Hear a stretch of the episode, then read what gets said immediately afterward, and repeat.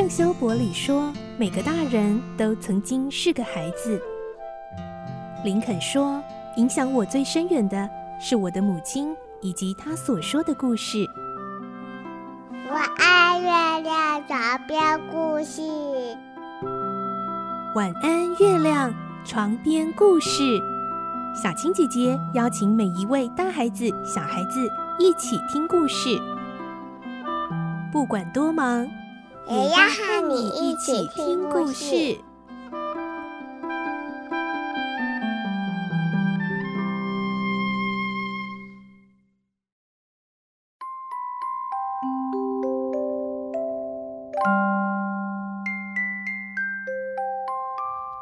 晚安，欢迎你和我们一起听故事。我是小青姐姐。这个礼拜《汤姆历险记》要进入最后精彩结局喽。今天是二十一集，我们会听到汤姆勇敢地说出真相，还波特清白，揭穿印第安乔的真面目，成了小镇英雄。汤姆也恢复以往的活力，准备进行下一场冒险。但没想到这次的冒险，他又遇到了最不想碰见的人。你猜是谁呢？嗯，就是印第安乔。来听今天的故事，《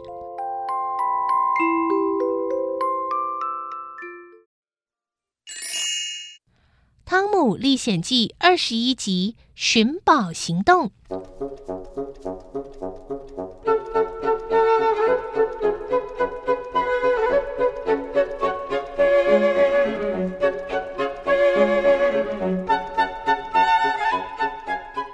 月黑风高，山林间有两个影子急速前行。不久后，他们来到空屋前。虽然天色昏暗，视线不清，但两位男孩还是能看出这间旧房子的历史悠久，应该有好长一段时间没有人居住。大门半开着，屋内的墙壁布满了蜘蛛网，地板已经严重毁损，满生的杂草好像重新铺过的地板。这么恐怖的景象让他们害怕的踌躇不前。考虑了一会儿，既来之则安之，他们还是鼓起勇气走进屋里。他们心跳加快，肌肉紧绷，准备只要苗头不对就赶紧奔出屋外。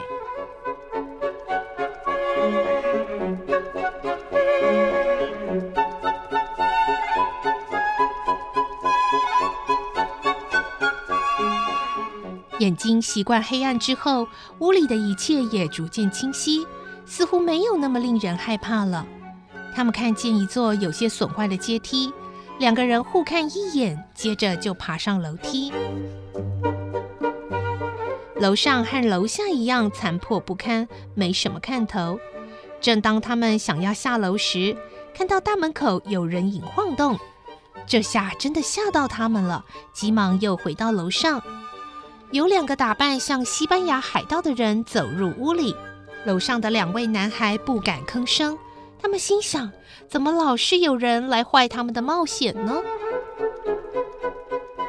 其中一个人说话了：“啊，干完这一票，我们就可以安心收山啦。”另外一位戴着独眼眼罩的人说：“嗯，我还有一些钱账要结算。”他一开口，真吓坏了躲在楼上的汤姆和哈克。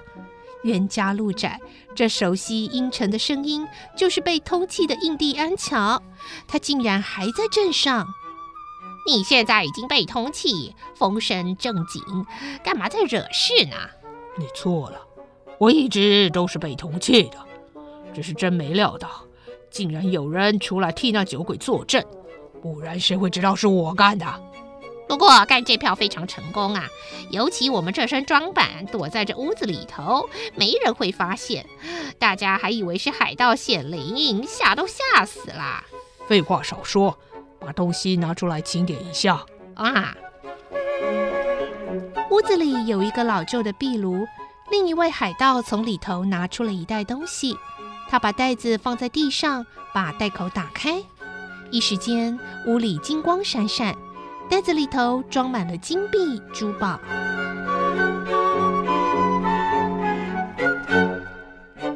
汤姆把头往下探，差点忍不住叫出声音。他活到现在还没看过一整袋的金子。印第安乔说：“明天就要离开这，赶快整理好。你什么时候要干那件事呢？我会详细计划一下，这次啊不能失手。嗯，那你先上楼睡一下，我守夜好了。嗯，我先睡了。汤姆听到这句话，心头凉了一半。印第安乔要上楼了。上次幸运在坟场没有被他逮到，这次怎么逃得掉呢？而且他要报仇的对象，不就是出面揭发他杀人的证人吗？而这位出尽风头的英雄，汤姆现在只能浑身发抖。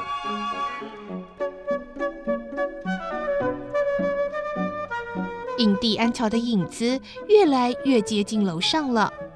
两位男孩心想，这次一定逃不掉。难道是上次发的毒誓要实现了吗？他们两个人这时候正在一块儿。原来立刻死掉是要遇上印第安乔才会发生啊！生死有命，他们只好不断祈祷，希望奇迹发生。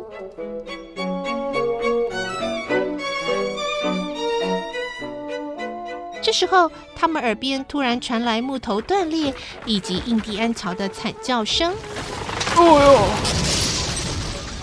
原来是老旧的木头阶梯经不起印第安乔的踩踏，整个坍塌，害他重重的摔了下去。另外一位海盗忍不住嘲笑摔了个四脚朝天的印第安乔：“ 你怎么这么倒霉呀？笑死我了！你活着不耐烦了，竟然敢幸灾乐祸！”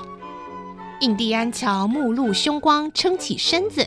嗯、呃，你你没事吧？啊啊，有没有怎么样啊？啊，哪里有受伤吗？印第安乔伸出一个大手掌，狠狠地赏了他一个大耳光。哎，哦，给我滚！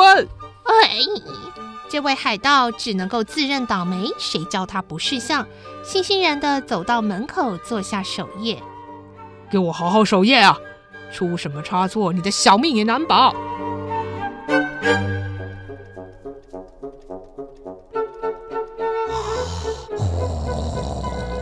没多久，印第安乔就开始打呼了。守夜的海盗看了一眼熟睡的同伴，摸了摸刚刚被打到发烫的脸颊，哎，脾气真是差。哦，我怎么那么倒霉呀？真是。过了一会儿。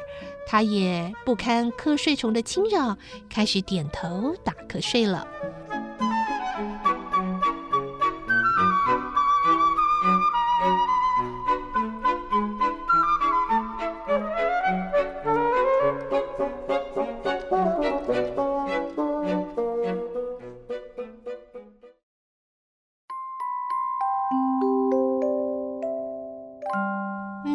没想到汤姆他们真的又遇见了印第安乔，最后他们到底会不会被印第安乔发现呢？